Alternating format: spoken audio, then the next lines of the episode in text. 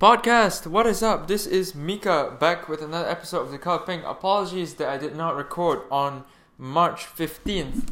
I mentioned before this is gonna be a daily podcast. Haha, suck a cop. Anyway, today and yesterday, shit happened. Shit went down, fam. Like, Fridays, Saturdays, and Sundays are the most eventful days of the week for me. Start from Thursday, actually. Thursday, Friday, Saturday, Sunday. So my life, like most of my life, revolves heavily on social media and online platforms like Medium, YouTube, and like the the like those kind of shit, right? Engagement on these platforms, activity on these platforms increases typically, starts increasing on Thursday and then starts leveling off like on Sunday afternoon. So shit happens like in my world Thursday, Friday, Saturday, Sunday. That's part of it. But it's also because, I don't know, my natural, like, body rhythm shit, like, I'm the most alive on Thursday, Friday, Saturday, and Sunday. Like, in terms of, like, my my work stuff. So, these past few days, Friday and Saturday for me, have been the grounds for immense intellectual stimulation. Ladies and gentlemen, let it be known that on March... On March, uh, what the fuck is today? March sixteenth, at Drunken Ox Sober Drunken Ox Sober Cat Cafe on one oh fourth Street in Edmonton, Alberta, Canada. At roughly seven p.m. I believe it was, I wrote my first song. That's right, ladies and gentlemen, the music kind of song. It's not done, but I got like the I got shit going, you know? Like, I call it wrote my first song, even though it's not complete, because it's a significant portion and it's more than I've ever done, like, towards a song, like, any other time. So wh- whatever, right? I call it whatever. That was alone eventful. The other thing that happened was I wrote a story on Medium that uh, no one gives a shit about right now because it's new. Like, I just published it like twenty minutes ago. But I feel like it's the best piece of shit I've ever written in my entire life. I'm not sure if that's just the coffee talking or my sleep deprivation or something else, like... Something's happening. Something, like, shit was happening. And so that's the topic of today's episode. All that was context. Context for my, like, conversation or monologue about stuff that makes you feel alive. See, I used to think I knew what made me happy. Like, I... We, we all tend to, like, make guesses, right? Like, you know, we... think, you know, when we get a job, or like when we get married, or like when we get this level of money, or when we can like buy this certain type of car or get like a house, everything will be set, you know? Like, we'll just magically find happiness, like pull it out of your asshole one day when you get into that nice car. There uh, there it is. Like, you, you sit your ass on that seat and then you're like, oh shit, there's something up my ass, and you pull out happiness, pure happiness. Well, fam, I don't know if you, like, how familiar you are with this fact, but shit don't happen that way. It doesn't work that way. Happiness is very, very intentional and it requires like a lot of alignment. So does fulfillment. Same thing. And so I think we should make a we should make the process of discovering what makes you alive, we should make that a lot more intentional. Like, the process, the actual effort of finding it, like, instead of just expecting it to come as a byproduct of your circumstance.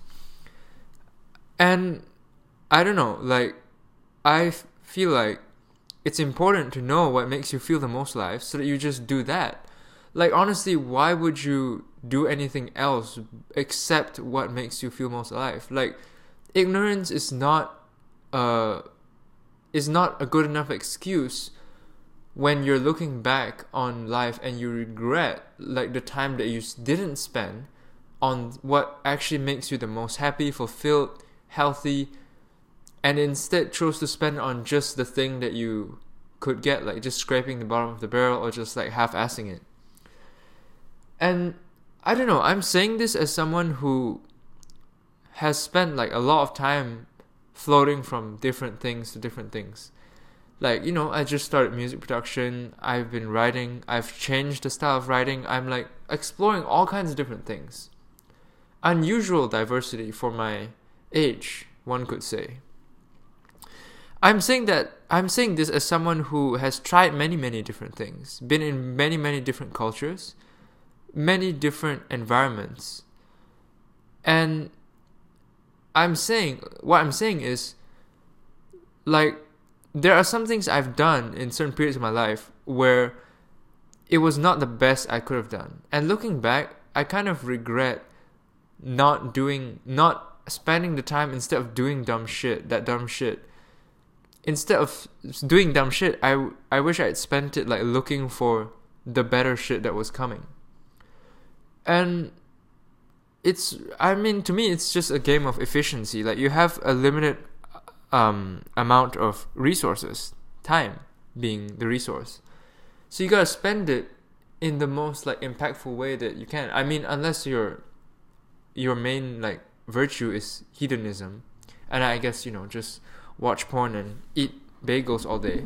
But if you're concerned about, you know, meaning at all, I think one of the most important practices you can do is constantly asking yourself, what makes me happy? And then just doing that. And I say you have to constantly ask yourself, not because you always have to be ungrateful. No, like, I think it's a balance of gratitude and also constant, like, improvement, growth. And when you get into the habit of doing this process, at first, I'm not gonna lie, it, for me it was pretty nerve-wracking. It's very, very tiring to constantly question everything and change so much so often. It It's not, it's like... For the first few months, I felt like like crap, like peri- periodically, because shit was just changing. I'm just not used to things like moving so fast. And most people out there probably aren't either. But the benefits that this kind of lifestyle has on your growth and your personality, I think, is unmatched. Like, there's nothing I could be doing that will cause me to be this um, fulfilled, this active, this productive, this um, occupied.